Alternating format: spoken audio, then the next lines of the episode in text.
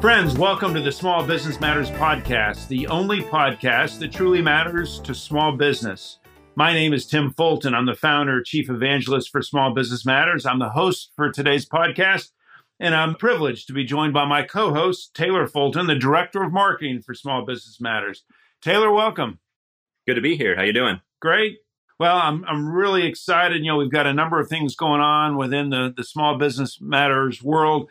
But uh, today, the, for our podcast, I'm really excited about our guest, John Hightower.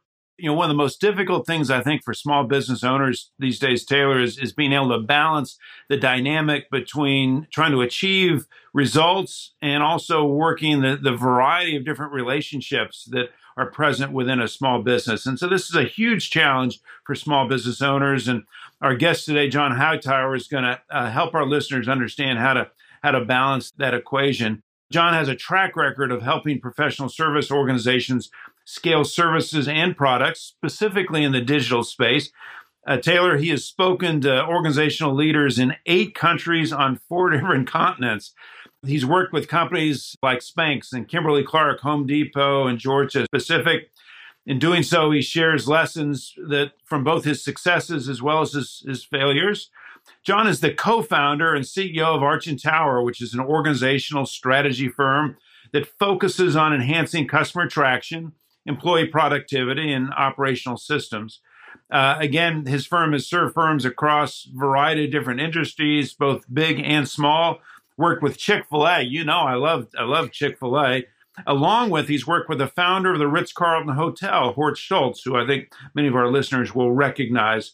Taylor, this past year, 2019, John's firm Arch and Tower was acquired by Frazier and Deeter, which is a nationally recognized, nationally ranked accounting firm with offices both here in the United States and also in the in the UK. So, with that said, hey, John, welcome to the Small Business Matters podcast. Tim, it's such an honor, Taylor. Thank you so much for your time, and uh, I'm excited to speak with the audience and share just uh, some of the, the items that I've walked through and just incredibly grateful for the time. So thank you for having me. Well, you're welcome. And, and we've been looking forward to this for quite a while. So, John, we always start off with the same question with our guests What is it that you do that matters to small business? It's one of those things when you think about it. Um, having sat in that chair and still sit in that chair of, of a small business owner and helping think through what are those challenges? Do you have the opportunity to increase productivity of your employees? Do you connect with your employees? Do they understand your vision? Uh, so many times, I believe business owners, especially small business owners, culture is so important. And how do how do you infuse that into your company, your teams? Um, because there's a bottom line impact that when you do that, your your employees will be more engaged, your customers will be more satisfied, and if leveraged properly, those same employees will help you find efficiencies in your your systems or your products and to me that that's the uniqueness we have as entrepreneurs is to to build businesses and build systems that you know ideally you, you have the opportunity to build generational wealth. So i'm incredibly excited and honored to be here today to maybe help think through th- some of those maybe give some best practices or things that we're seeing in the market right now um, that can help small businesses during this time. So john before we get too deep into some of those details i'm curious uh, tim went through your, your bio uh, which was quite impressive by the way. I, i'm curious uh, how you've gotten to this stage in your career and, and maybe some highlights you can share. Well, thank you for the kind words. Uh, I'll share with you three things. One is the people that I've gotten to do life with. Um, it's been amazing to see different people come into my life at different times. I've had some incredible mentors that have helped guide me through the process of understanding what it means to serve people in the marketplace. So that would be bullet point one is surround yourself with strong people, uh, not only colleagues, but mentors and people that can pour into you. Number two, when you're looking for those people to join your, your cause or your vision with your company, really look for people that um, have that servant mindset. And what I mean by that is I've got people around me that'll say, Hey, what can I take off your plate? What are those things that I can do? And they'll do the the tactical items, they'll they'll roll up their sleeves and help me with strategy. So, you know, that second point that that helped me get where we are today is having a solid team around me. And then the third point I would say is have fun, especially in today's world. If you don't have fun at what you're doing, it makes your day in, day out really tough. And at the end of the day, your family usually takes the brunt of that unhappiness. And I like to say, let's make new mistakes. We're going to make mistakes, but let's enjoy the fact that if we make a mistake, we learn from it. And let's just not repeat that one. Let's make new mistakes. And if you're not making mistakes, you may not be pushing far enough. You may not be really pushing the paradigm of the industry you're in and the clients you're serving. So, those are three things that when I look back over the career, the highlights are the people I've gotten to work with, the clients I've gotten to uh, engage with, and the grace of when I've made some mistakes, people have said, hey, that's okay. Let's learn from it and move forward. So those are the three moments I would say across the uh, the career that I've been incredibly uh, thankful for. John, when I introduced you, I, I overlooked maybe the most two of the most important things in your bio. And I say this because I know we have a, a number of listeners who attended both Georgia Tech and Auburn. John is a, a, graduate, bachelor's degree from Georgia Tech here in Atlanta, and also got his MBA from Auburn University. So, with that said, John, one of the things I wanted to get you to talk about because you know our listeners, companies with everything from ten employees to a thousand employees, and certainly the, one of the biggest challenges they face is is you know working with those individuals. And as it relates to employees, you talk about paddlers, passengers, and pirates. And I'd love for you to share that concept with our listeners, if you may. So this goes, it's, it's unique when you think about your employees in this manner, but there's studies that show two thirds of employees are disengaged at work. And you've got, you've got the pirates that are either actively disengaged or you know that they should have been moved on. And I, I would qualify those as the pirates. And the paddlers are the ones that are in front of the ship that those are the people that you know are going above and beyond. They're putting that extra work in. They're they're creating the engine for growth.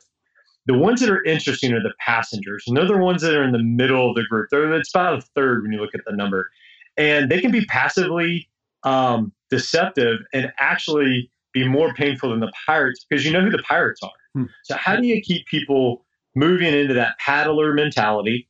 Uh, we focus on you got to give people purpose, and then you have to really flame that with passion, and passion propels people. And when you really think about your organization in that level, you can think of it almost as a boat. And how are you rowing together to make sure that you're getting where you need to be? Uh, you're going to weather storms. You're going to go through different ports of call and different challenges. Uh, but that's where the uh, the concept came from. We're just thinking of a different way to present the concept of how you engage employees. Let's really understand where they are, and then move them into the spectrum you need them to be. If they're a pirate, you either need to have them move off the boat or move them into the, the passenger session. And then from there, how do you move them into paddlers? So it's a fun thing to work work on. Uh, it's an incredibly serious matter when you think about it at the employee level. Uh, but it's just a different way to maybe think about your your employees and how to to coach them up as you go. And we can go into details and tactics, but uh, maybe that's something for another another podcast. Or if folks are interested, they can reach out. We can talk about it more. Well, I, I love that metaphor of the of the pirates, the passengers, and the and the paddlers, and and I certainly have had more than my share of pirates, and and probably should have dealt with them er, much earlier than than I did. But John, I'm curious. You know, we're we're in this uh, COVID pandemic uh, environment, and and employees, so many employees now are working remotely. What impact do you think that has in thinking of the pirates, the passengers, and the paddlers? do we have more pirates now? Do we have fewer paddlers? What would you say, given this new kind of work environment, this COVID work environment? What's, what, if anything, has changed relative to this metaphor? Mm, that's a wonderful question. To me, the thing that it makes me think about, Tim, is empathy. And as leaders, we have the opportunity to engage our employees at a deeper level than we probably ever have. And what I mean by that is I have an amazing opportunity to see my coworkers on Zoom calls or a Microsoft Teams call, and I get to see their kids, or I get to see maybe something in the background that tells me something about them that I never knew before. I had a colleague where I was able to pick up a baseball team that the person liked and connect with them at a different level.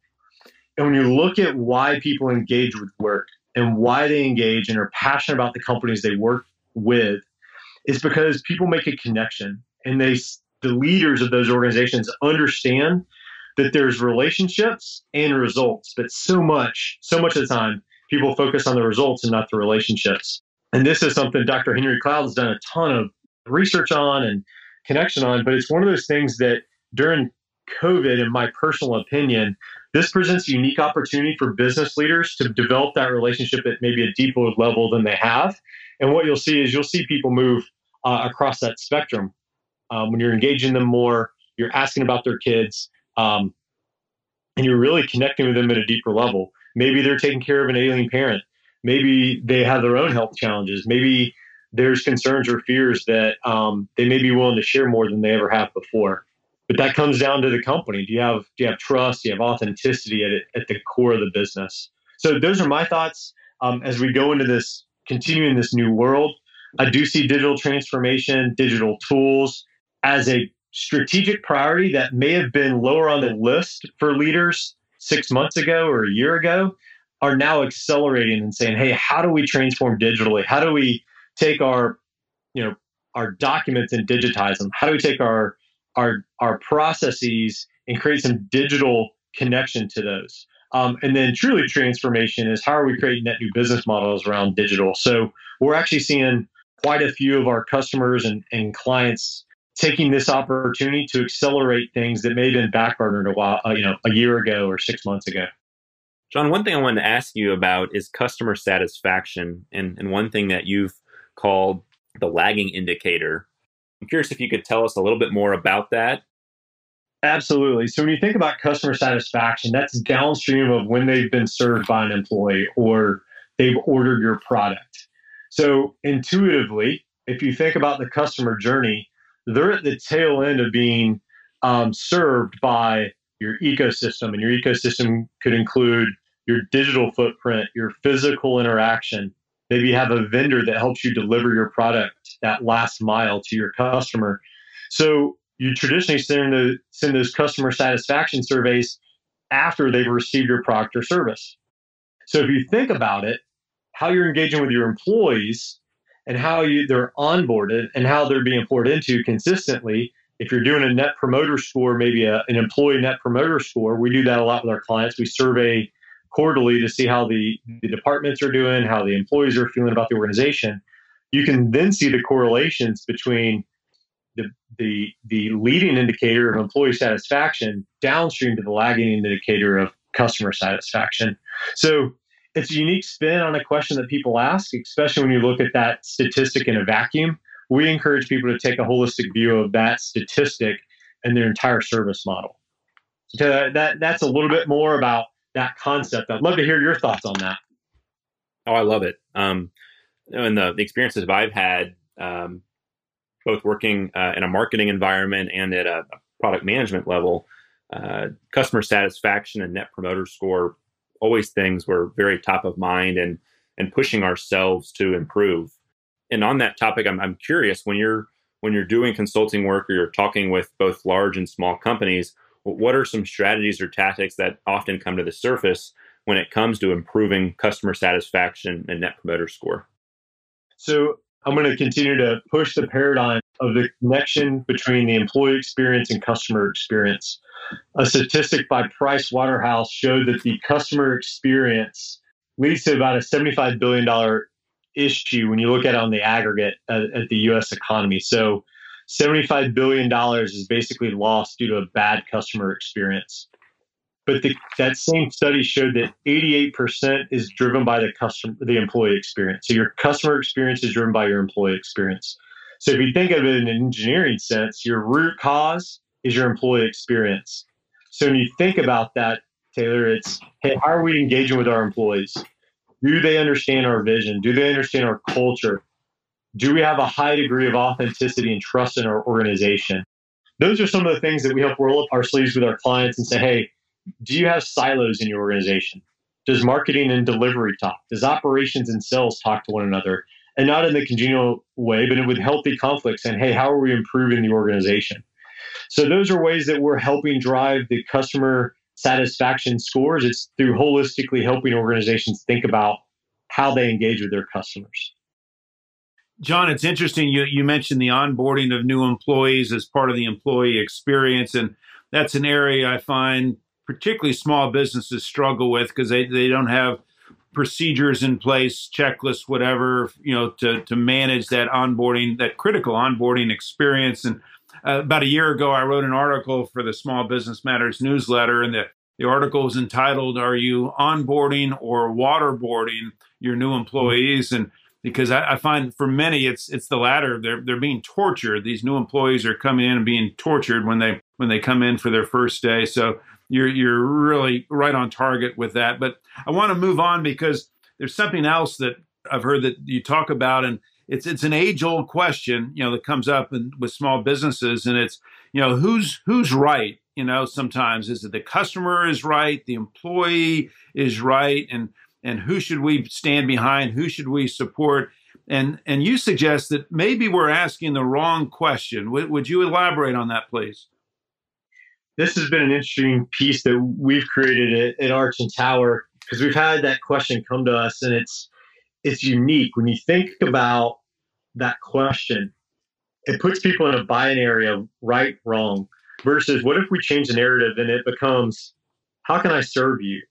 And the way we see that out is if you're an executive and you go to your your your corporate manager and you say, "How can I serve you?" and that corporate manager then goes to the uh, division leader and says, "How can I serve you?" and the division leader then goes down to the um, line employee and says, How can I serve you? And then the line employee goes to the client and says, How can I serve you? What we've created is a different paradigm. We call it the customer focused organization. Um, it's basically flip, flipping the org chart upside down, where if we're serving one another, and I have I have the authority to remove a hurdle from my person that may report to me. If that is in line with what the client's desiring, if I'm helping my employees serve the client better, if we're listening to our clients, we're doing surveys to understand how we can improve our our service design, um, the way that we onboard people even into our organization, maybe even or, onboard your clients and orient them to how they're going to be served. Um, what you see is is this question of who's right or wrong becomes how can we serve, and that question is what ends up being how you create unique wins inside of you know your client relationships, your customer relationships, um, and it creates a different paradigm and mindset for the organization. And John, I love that that concept of, of flipping the org chart and creating a kind of a servant uh, mentality within the organization. And it sounds sounds simple, sounds easy, and yet so many companies are unable, small businesses particularly, unable to implement that. What what do you think gets in the way? What prevents companies, again, particularly small companies, from achieving you know that that transition? this one's real in its time. And what I mean by that is the the real factor is we only have so many hours in a day, and we have to force prioritization. And when you set out to start your company, you may have had these grand visions, and then you get in the day in and day out, and there's so many things being thrown at you, and things that are maybe out of your control take up more time than you ever think. And we've got a concept that is posted on our website at archandtower.com. You can go to the resource button and get more reading, but it's Maslow's hierarchy of needs. And we put in the business setting. And when you do that, very few folks, and if you're not familiar with Maslow's hierarchy of needs, it's basically a progression from the bottom of a pyramid to the top. And the bottom is survival, and the top is thriving. And there's continued research that the, the top layer after Maslow was done with his research was giving back. And we all want to get to that top layer of giving back but most folks don't get off the survival and security stages during the in the in regards to business. So there's always a tyranny of the urgent. And hmm. how do we move to that important time? I was speaking with a business professional this morning, and she's got a lot of different things being thrown at her. And it's how do you take time away to synthesize what are the 200 things I, I have on my plate, prioritize them, and say, hey, we're in a parking lot, a few of these items in big buckets, and focus on two or three things over the next quarter and being mindful about that and going through the planning process and being strategic in your meeting times, the way you structure your meetings. Um, and ideally, you begin to create lift and leverage where you can have your trusted team members that you can hand off work to. You can look for repeatable processes. You can look for efficiencies. But it definitely takes a concerted effort to uh, to think through those things. And for the business leaders that may feel like they're drowning out there, there's help out there, especially in today's world. I encourage people to take time to spend time on themselves. Uh, the mental health aspect today is, is such a huge thing. I don't want people to continue to grind and not take care of themselves because we're we're in a unique time and you're not alone. So John, I want to talk about something we all we all love to discuss here, and that's mistakes. And uh, you said earlier in the podcast that we try to make new mistakes, which I think is a, a great point. But I'm curious, what are some mistakes that you would call uh, perhaps the best mistakes you've made, or mistakes that you you look back on and say uh, that was really valuable at the time? Taylor, I, I love this question because hopefully it gives people the opportunity to forgive themselves for things that they may have take, taken and, and done the wrong way or had a bad client interaction.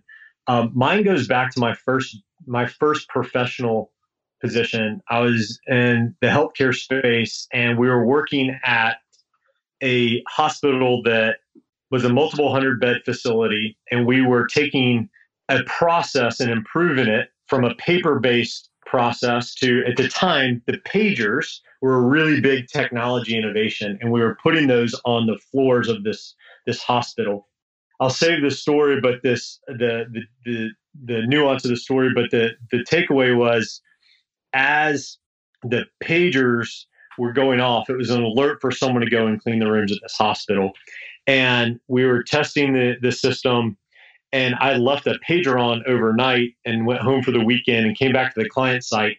And about 30 days later, there's an invoice for $10,000. And I was a new associate at this firm and I loved the firm. And I literally thought when I saw that I was going to be packing my bags and, and looking for a new job. And my manager pulled me aside and said, Hey, let's be wise. Let's be thoughtful about the things that we do. But what this does do is it quantifies the issue that the hospital is facing. So my manager took this error that I had and actually turned it into a win for a client and was able to say, hey, your issue is actually now quantifiable. So the lessons I took from that is as a manager, be careful in the way you handle mistakes because you don't know the impact that's going to have on your your your new employee. And secondly, look for opportunities to take that mistake and maybe monetize it. To say, wow, this cost us X, Y, or Z. And if it's an internal cost, you just are aware of it. Um, put your process and procedure in. And if you are serving a client and you find mistakes inside their system, be mindful of, of how you handle those situations. And you can help them think about what is the bottom line impact here. And what that does is it takes an issue and points to something that's systemic versus maybe something that just happened because of lack of judgment or whatever it may be. So, anyway, that's a mistake that I made. Um, I, I thought I was going to be packing my bags that night, but uh, it actually has been something that I, uh, a lesson I've hung on to my entire career.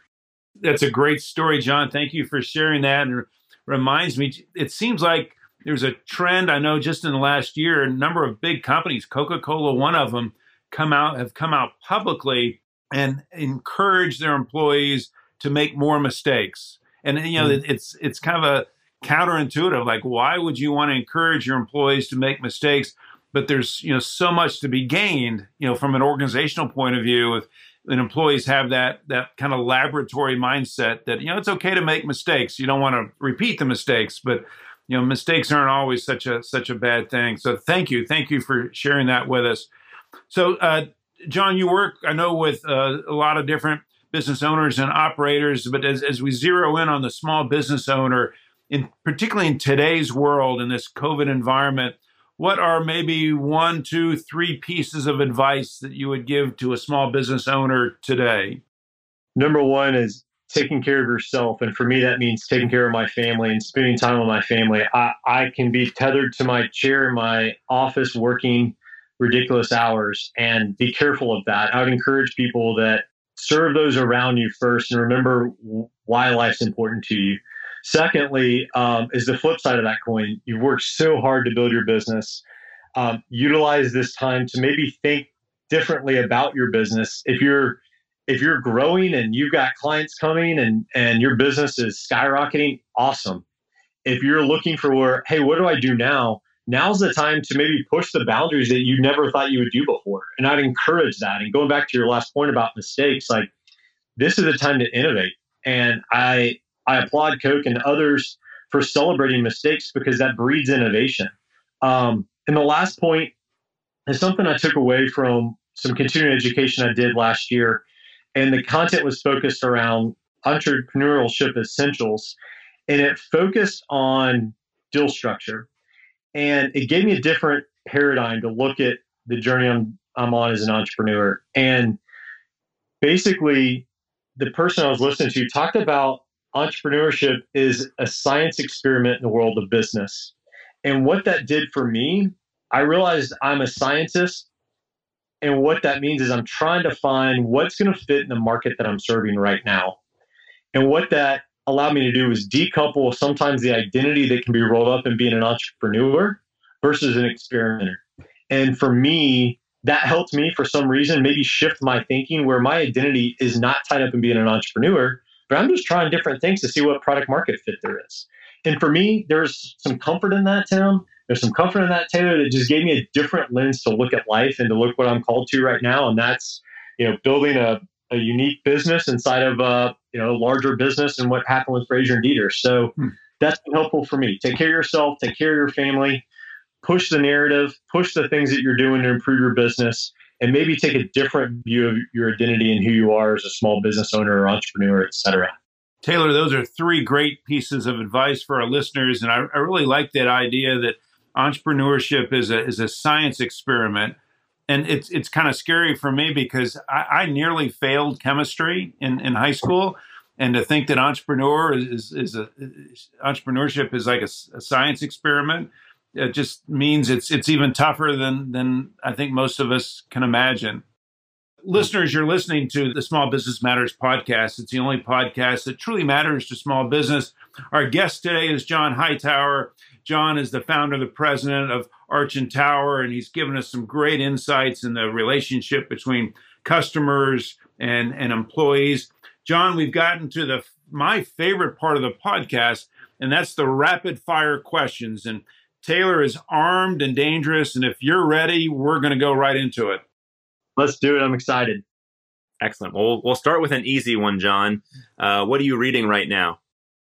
Excellent question. The book that I have in front of me is Death by Meeting, Death by Meeting by Patrick Lencioni. It's an amazing read on how to create structure and systems so you can be more effective in your decision making. Great book. Highly recommended see, I already have to navigate away from rapid fire because I'm curious what what the book and what insights might have into a COVID related environment where so many of us are working home.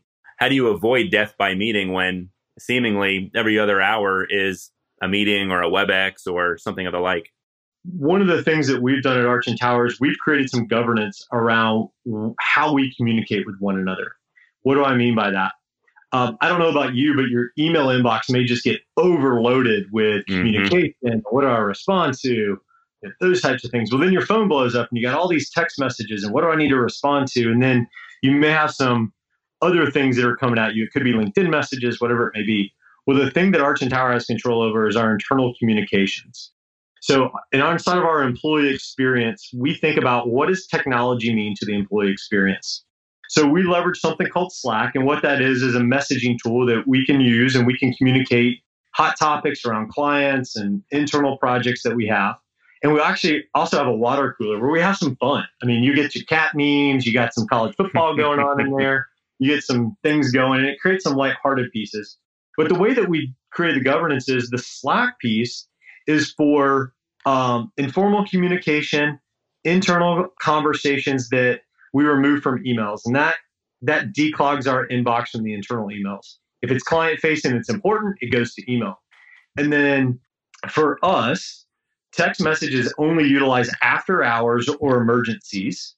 And then if I know I'm going to have a day where I've, I am full of meetings, I tell my team, hey, if you need me, go to text message. Today's a text message day because I'm overloaded. And what that creates is clarity on what's important as well as communication and protocol. So, you know, for us, that's a tactic. I don't know if that's helpful for your listeners out there, but it creates a governance model and people know where to funnel certain communications when. And most importantly, it sets up the expectations of when you can expect a message back. People know I'm going to batch emails at night because that's currently when I have availability. So hopefully that's a uh, helpful tip there, Taylor, around some of the things that we're learning and, and implementing in our organization. Absolutely. I think it was well worth tanking my rapid fire questions because it is, you know, suddenly you're thrown into a remote working environment and there's a dozen different communication channels at your disposal and it's it's very easy to get into the the wild west of emails and text messages and Slack messages. And if there's not some structure, then it, it can be uh, very frustrating for for everybody involved. One, one other kind of rapid fire question I want to go back to. We've talked a lot about leadership and, and great leaders, and I'm curious to know uh, what are one or two leaders that that you would consider your your favorite or that you aspire to. There's so many people that I could talk about. I think what you want to know is, hey, who can I go follow on LinkedIn or who I can go follow on Absolutely. Twitter? And those would fall lower on my list. I think people that have poured into my life are people that have journeyed with me through challenges. And those are the leaders that I look to emulate and say, man, how did my best friend call me during this time and help me through a season? Um, you know, if you're looking for content providers that are amazing, um, I highly encourage Patrick Lencioni's one. Andy Stanley's been instrumental in, in some of the leadership principles that he's communicated.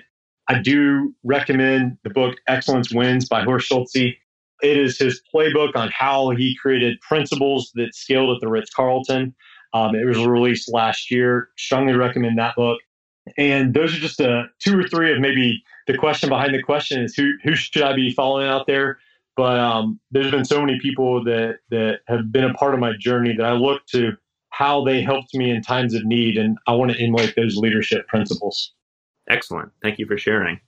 You've mentioned a couple times, you know, taking time for yourself and being mindful. And I'm curious to know what what tactics you employ on a on a regular basis to do just that. So I have to credit my my wife. She's done an amazing job of helping me understand that that's an area I have to create boundaries around. And for the entrepreneurs out there, I would hug your spouse and just share them the appreciation that you have for them um, so many times in this journey, we don't pause and celebrate our spouses for supporting them. And my wife's done an amazing job. Um, I work to take a few moments before the day starts to reflect on my bigger purpose, my bigger why, spending some time uh, with different pieces. For me, that means getting into the scriptures and reading um, the Bible in the morning. And then I'm working to do that more diligently than I have. But then the other thing we do is we take our weekends and we spend time uh, recently we've gotten into pontooning and out on lakes just spending time in nature because especially now during covid we haven't had a time to just get out and experience uh, fresh air. And that's been something that's been really good for me to do. I put a little hammock in on my uh, in my backyard and i'll do some emails and do some reading out there um, even if it's just for a few moments to kind of reset my mind. But that's the personal side that um, has been extremely helpful and I, I give quite a bit of credit to my wife of helping me think through some ways that I, I can um, put some boundaries around that. Uh, and then we'll get at it. We'll get you out of here on this, John. Uh, knowing that you're a, a Georgia Tech and, and, Auburn alum, I'm curious from from either school what your your favorite tradition there is. Oh wow!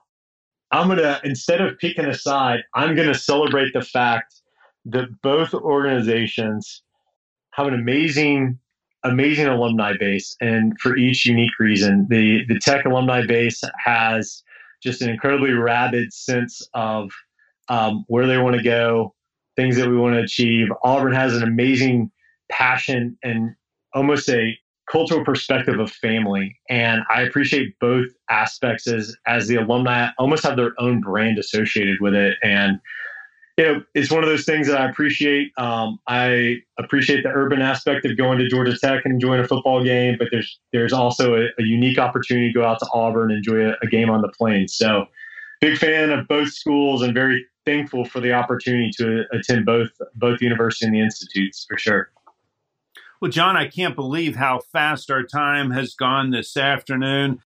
Taylor, I've got notes all over my page here everything from the importance of, of leaders in today's environment to be able to demonstrate empathy with their employees, the relationship, the important relationship between employee relationships and results, the idea that it's the employee experience that drives customer experience.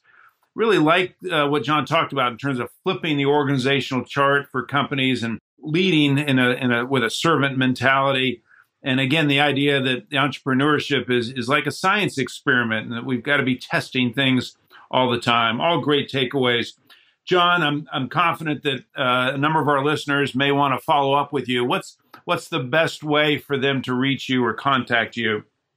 So there's a couple of ways. One, there's free. We've got some great resources. We have a 14 point checklist that helps organizations um, build excellence into their environments, and you can find that at archandtower.com.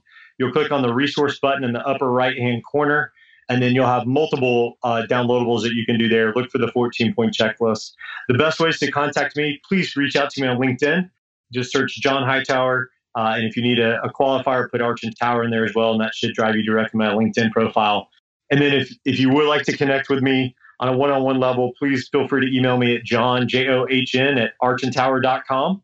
And I would love to, to create a conversation and see how we can help help you and serve you as we are all in this small business journey together. And it's been an incredible honor and pleasure and great questions, gentlemen. I loved this conversation and I hope it provides value to you and your listeners. Uh, thank you so much, John, and appreciate you being on the show with us. Taylor, we got a lot of things going on in Small Business Matters these days. We got a newsletter coming out soon, our monthly newsletter.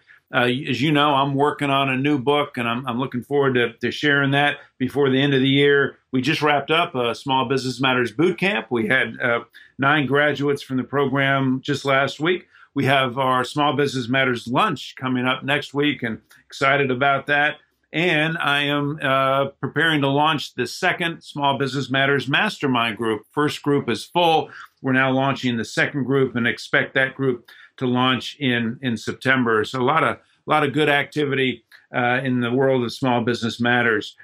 So with that in mind, I, I want to thank our listeners for being uh, with us today. I encourage you to, to rate, review, and, and subscribe to the Small Business Matters podcast. I want to thank John Hightower for being our guest today. And listeners, again, thank you for listening to the Small Business Matters podcast. It's the only podcast that truly matters to small business. May each of you continue to pursue all that matters.